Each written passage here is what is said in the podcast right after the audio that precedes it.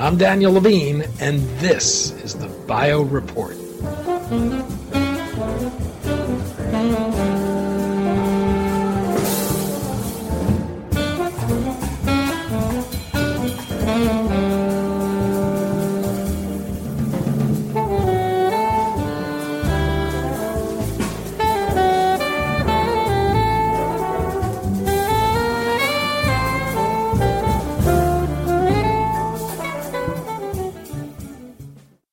The effects of spinal cord injury extend beyond the loss of mobility.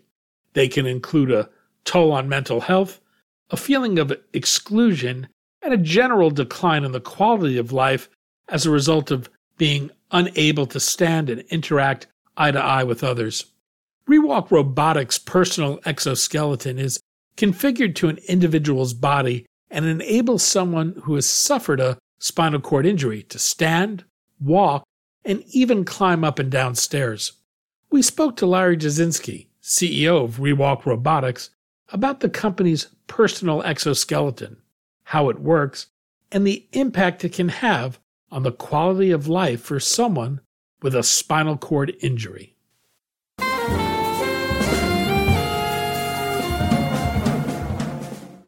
Larry, thanks for joining us. Uh, it's a pleasure to be here. Thanks for having me today we're going to talk about disability from neurological conditions, rewalk, and its wearable robotic exoskeleton. Perhaps you can begin by describing the ReWalk Personal 6. I'd like people to get a picture in their mind of what it looks like when someone's wearing it. Without getting into the technology, can you describe how someone wears this? I certainly can. I'm going to give a, one other description from uh, Arthur Clarke, so one of my more favorite authors. He, he stated that one of his pieces, any sufficiently advanced technology is indistinguishable from magic. So I don't know how that describes how it looks, but now let me go on to what it looks like. The, the word exoskeleton is uh, something that fits on the surface of your leg and your abdomen. Uh, and and uh, it's a typically black in color, and if you saw someone walking down the street in one, you'd you'd think it was a, like a brace type device with motors and gears. To be a little more specific, it really is made up of four major components. Uh, in each shoe, there's a foot plate, which all the weight of the system is uh, going on, and this is a spring-loaded device to lift the toes and lift the heel. And then the four joints, the two knees on each side and the two hips on each side, there's a cylinder assembly on the side of each leg, uh, which has gear and motor assemblies along with some software that moves the uh, knees and hips in a very natural gait motion. And this is all stabilized by a pelvic band uh, device going around the waist, which holds it together in a, in a person that has lost ability to feel anything from mid chest down. And then the last component of it is a waist pack, so uh, like a miniature backpack attached to the device and in there are the batteries, the computer, and the software. So if you see someone wearing this, again, it would look like a skeletal device on the outside of their body, uh, and uh, that's really uh, the appearance that that you get. And uh, hopefully, uh, you'll see somebody walking down the street uh, for anybody that's listening to this along the way. There is a, a fair bit of technology involved here. This is a robotic device that has sensors. The user wears a battery to power it.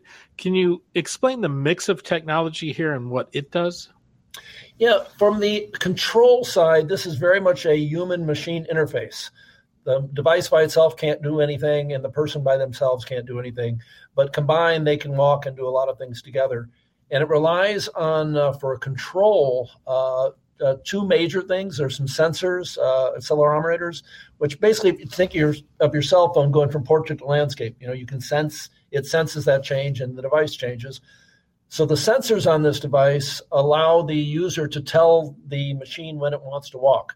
Uh, in a real simple way, if you're sitting in a chair and you want to stand up and you lean just a little bit forward, like we all do when we get out of a chair, that would turn it on to stand.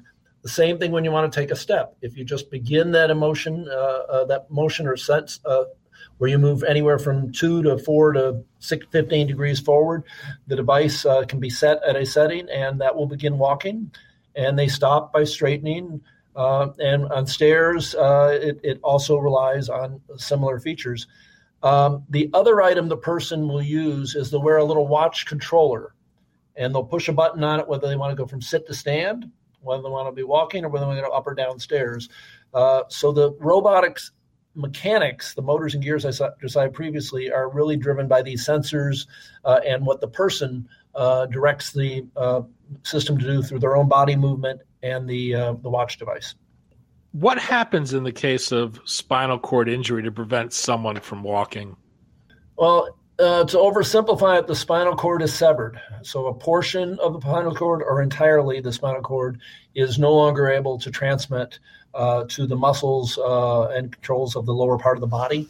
So uh, most of our patients are spinal cord injury complete or incomplete, but they have no ability to typically feel anything from approximately mid chest down. Our FDA uh, designations from T4, thoracic level four of the vertebral body. Um, and it really has an uh, impact not only just on walking, but it affects the function on your GI, uh, GU, skin, uh, bones uh, in terms of density, uh, lifestyle are all affected uh, by this impact on the body with the spinal cord being severed. Well, what does someone with a condition need to be able to make use of the device? Are there physical qualification? Is it customized to each user? I'll do both of those uh, questions. Uh, first, from a qualifying for use, they're very specific FDA uh, guided, clinically guided indications. Uh, you have to be of a certain weight. We can take a person up to about 220 pounds. Uh, you have to be of a, a height a level, uh, generally not taller than about six foot one or six foot two, depending on the length of your legs. You have to have bone density that has been maintained uh, that is strong enough to be able to stand on your bones. So you have to do a test of your bone density. Uh, we also look at mental factors. Are you doing correctly? How to get on and off an escalator, or go onto an elevator, or to move from grass uh, to uh, to stone or curb, uh, things of that type. So there are a lot of factors that are all broken out in our FDA filings. Um, now, relative to an individual, people come in all sizes and shapes. So we size these things very precisely to match the size of their foot, the length of their uh, tibia, the lower uh, bone by the calf, or in their thigh, the femur. Uh, we want those joints to line up perfectly because that allows the safest and most effective motion for walking. So technically, there's about 150,000 combinations between the mechanics and the software settings to make it work for someone who's short or tall or uh, skinny or not skinny. Um, and uh, we take about two hours to set the system up to match everything that that one individual needs uh, when they first acquire one. Given the severity of a, a, spinal cord injury, is there any minimal function they need to be able to use this device? Uh, there's no function needed in the uh, musculature of the lower body. Uh, it is more the medical qualifications that they could safely use it. Um, and that comes down to the ones I described before a combination of uh, they've done some work to maintain their body. For example, if you've been injured, if you don't spend some time in a standing frame and put weight on your bones so that you're growing new bone or keeping your bones strong, that would be a limiter. Uh, but uh, generally, uh, for anybody who is completely paralyzed or partially paralyzed from uh, abdomen or diaphragm area down, would be able to use the device. And what can someone wearing the ReWalk do that they couldn't do without it? Uh, I think that one's an easy. It's live life differently. Um, if you, as a listener, imagine that you just simply can't walk, the chair you're sitting in is where you are, and if you want to go somewhere else, you can roll somewhere. But if you want to walk across the room, stand up and talk to somebody, get something off a high shelf, uh, you can't do those things anymore. Go up and down a flight of stairs. Uh, so it, it is a life changing technology that uh, has uh, achieved a goal that was set by our founder long ago when uh, when he experienced that personally. Well, you, you mentioned your founder. Can you, you, talk a little about how this came about? Certainly.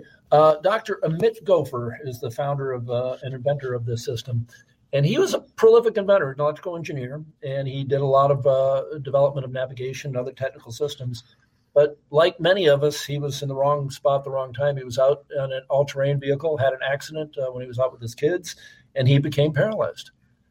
And one of the things he looked at the most, wheelchairs really haven't changed that much. I mean, yes, the, there's materials are different. Now, in 2,000 years, there's been wheelchairs around as a way to move. There was not a practical, functional way to work. And Amit's vision from his own frustrations of not being able to get things in his kitchen cabinets and living a lifestyle and talking to people face to face. His real goal and reason for creating this system and this company, and he had the unique perspective of a, being a prolific engineer who also understood the needs uh, and the technical capacity to what could be done. Uh, his he was first give a device that would function. That's what he really delivered, uh, and then allowing broader access because most people wouldn't have access to these systems without some level of uh, clinical support, training, uh, and importantly, uh, coverage uh, by uh, most entities, uh, either private or public insurance systems. You talked a little about the the setup of the device, but is there special training someone needs to go through to actually use it, or is this something they could do intuitively? It's it's no longer intuitive uh, for a user who stands up for the first time after maybe years or weeks or months, uh, but typically it's years uh, without walking. They have to relearn how to balance. They have to relearn how to safely use the system. Uh, and we have a. Uh, it takes about 20 sessions typically in a rehab center, uh, not unlike you would see with other uh, when you're learning to first live in a wheelchair or first learning to live, work and walk after a stroke. So the average is about 20 sessions. It could be as a, a, little bit less. It could be a fair amount more. But we we teach the person the basics of balance, the basics of what do you do, whether you're getting in an elevator or going up a staircase or going from grass to dirt and uh, conditions around you. So we're, we're pretty cautious about that to make sure the device is safe and a good experience for everybody. And we also train them on the technical uh, components of it. And we train a companion. We like each person to have a family member or friend that is familiar enough with the system that they can provide help if ever needed. You know, the the obvious benefit of using the devices is that you're able to stand and walk, but I, I take it there are less visible benefits this provides someone with with this type of a, a disability. There, there really are. I, I, think the one I describe the most is the the impact of eye to eye meetings and I'll think of a couple of uh, specific examples. Uh, with Dr. Goffer, the founder, I was at a meeting at the Israeli embassy with him, and this man had created something incredible. But he's sitting in a chair, and all the rest of us have been talking uh, eye to eye, but he couldn't hear us, and we generally didn't hear him. He was somewhat excluded from the conversation. And for me, that was a, a thing that, like, hey, this is the guy you should really be talking to, but you can't hear him, he can't hear you. So it, it, that's a really soft one, but it really matters to the to the users and being inclusive. And I'm going to give another really good story that um, we had a meeting in Israel with uh, President Obama and one of our rewalkers uh, many years ago. And one of the things that she said to the president was, "How do you hug your wife?" And at first, I didn't understand where she was going with that. Uh, but President Obama said, "Well, I reached, you know, put my arms around her and hug my wife." He goes, "Well, think about a person in a wheelchair." And he said, well, people will bend down and maybe pat you on the back. You use, lose human content. And uh, President Obama got that, and he gave her a big bear hug. And uh, that was something where I was, uh, uh a other than when I figured out what she was doing with the question, I was uh, wonderfully appreciative about how considerate and how well he understood uh, in a second what difference it made. So those are the beyond walking kind of benefits. Do do your users talk about the the social and psychological benefits they've gained? almost more than they do the medical benefits. Uh, it's it's it, I, I will ask someone what is the favorite thing about this device. Walking doesn't usually make the upper part of the list. I get the you gave me my spouse back or I, my son uh, is more active again. Uh, it it changes lifestyle. So beyond the health benefits, which I can describe in a second, uh, it, it is a lifestyle that has made many individuals uh, able to regain their uh, activity of life in their community uh, in a different way. Um, an- another example is a woman I know that uh, couldn't get to her mother's house because she couldn't get up the stairs in her wheelchair. And uh, once she had the system, she can go up and down the stairs, but she loved being the greeter when they were having Thanksgiving dinners and parties and things at the front door and giving everyone a hug and talking to them because she can move around. So those are the, the soft ones there, there are many physical benefits that are not just walking. And there's three or four I'd point at. Uh, GI tract. And when I ask someone, "What do you? Why do you like this?" I, that's the answer I get the most because I can go to the bathroom in a predictable, normal way, and maybe in 20 minutes, and not taking an hour to try to uh, clear my bowel system. Um, GU tract. I get less urinary tract infections when I'm up and about moving than I do when I'm living in a wheelchair. And that's the number one cause of death in this population when you look at the statistics. Uh, skin tone, getting increased blood flow to the skin uh, is, is a value. Um, the number of people that have told me they've gotten off pain medication because the musculature in the core of the spine around the center of the body uh, rebuilds as you're walking, just the simple exercise of it. And getting off spasticity medications these are things that you're trying to avoid involuntary contractions because you're in a chair. But when you're on those medications, it affects your mental outlook. And this is the uh, item that I hear the most from our groups. It's my head is clear. I don't have to take those pain meds or those spasticity meds anymore. Uh, and I rejoined activities uh, better because of it. What's the regulatory path you've had to go through with the FDA on this? Uh, it started out uh, as a, a, uh, PMA, and they later moved it to a de novo. So there was no predicate, uh, but we took it through the full FDA process. It was, it was the device that created the industry. Um, the data behind that uh, at the time was a lot of safety studies. Uh, so that was particularly important to us. But uh, now we have over 100 published papers that we uh, cited and used with our insurance side. and we have two large randomized trials uh, all showing the benefits of this. Uh, and uh, we put several further advancements in the design. So the original design, we're, we're on ReWalk 6.0 and number seven coming soon. We are constantly able to make uh, improvements in the system uh, with the FDA uh, in, in a very reasonable manner. And who is the device approved for?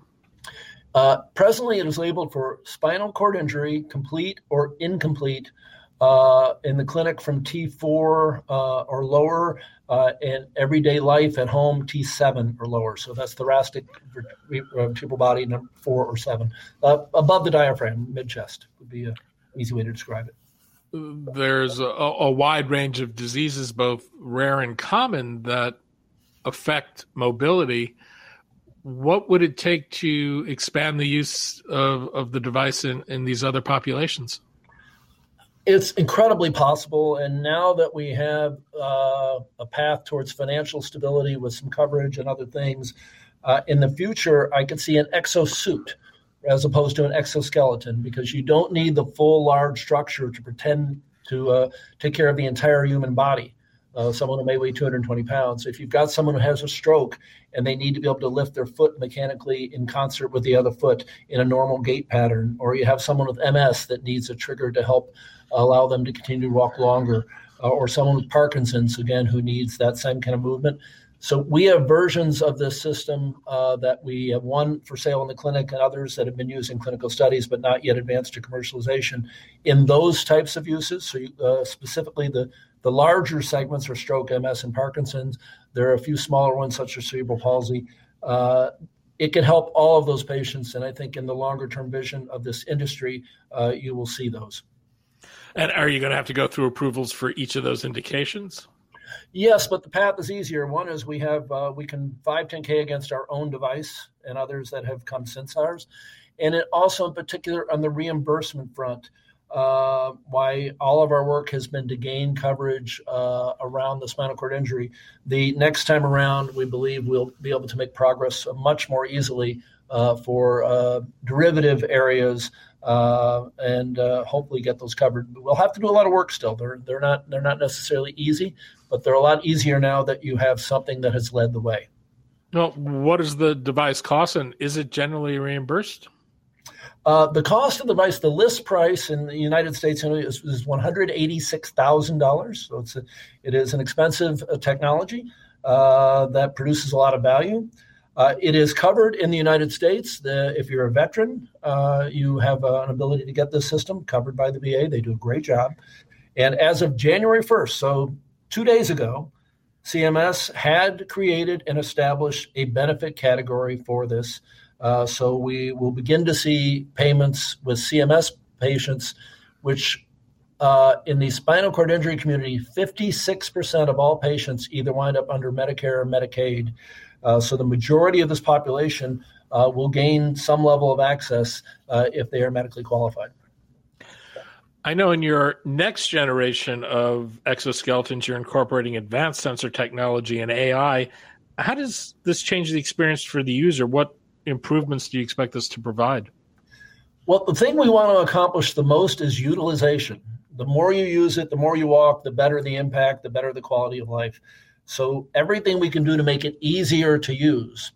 And uh, if you think of a self driving car, uh, because that's where a lot of these technologies are you know born and we're using those same kind of sensors and developing some of the own softwares with partners uh, many of the decisions that need to be made while walking which take a conscious effort and are not necessarily the easiest for a user can become somewhat more automated for example if you have cameras and sensors that you're walking down a busy street it can sense the speed of the people around you and adjust your speed accordingly accordingly if you have the inevitable uh, a kid kicks a ball in front of you, a dog jumps in front of you, you, you don't have to be watching and, and reacting. The device can react for you, so it's safer and easier to use.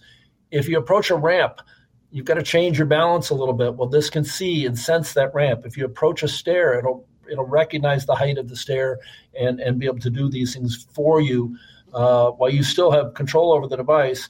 It just makes it much easier to use, and that that's really how we are, have uh, have demonstrated with our first AI uh, system in the lab, uh, which we uh, um, uh, used for about four weeks ago now. So it's fairly new for us, but it's been a few years in development. You did get a, a boost in your, your stock price from the CMS decision. You, ReWalk has about a $60 million market cap. It's trading around a dollar a share.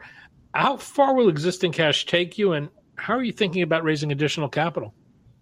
Uh, well, first, the, the existing cash that we have, with the progress we believe we're going to get from growth with the ReWalk now, as we will have be able to provide it to CMS patients, really for the first time here in 2024, and with our, an acquired product line we've added to our company, uh, an anti gravity system called AlterG.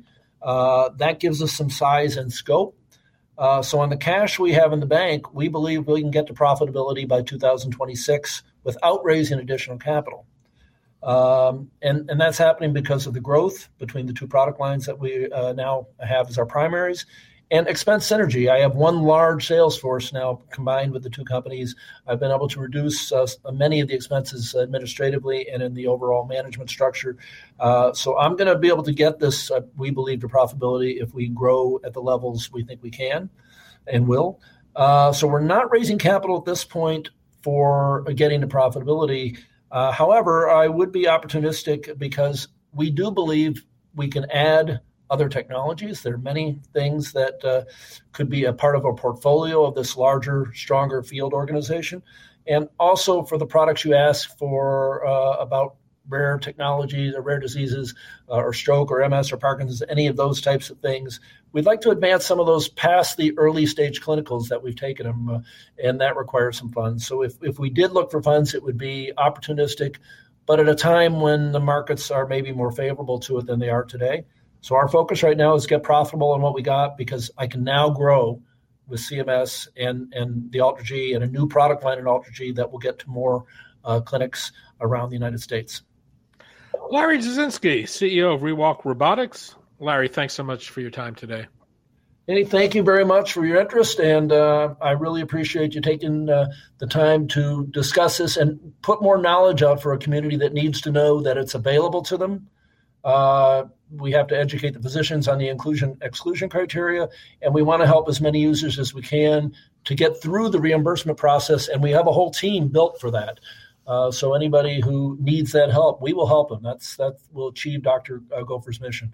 Uh, and thank you for for allowing us to talk about it today.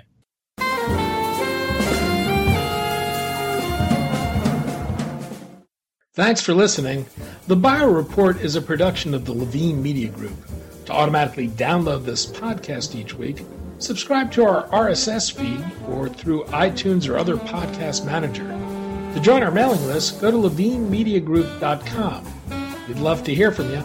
If you want to drop us a line or are interested in sponsoring this podcast, send email to danny at levinemediagroup.com. Special thanks to Jonah Levine, who composed our theme music, and the Jonah Levine Collective, which performs it.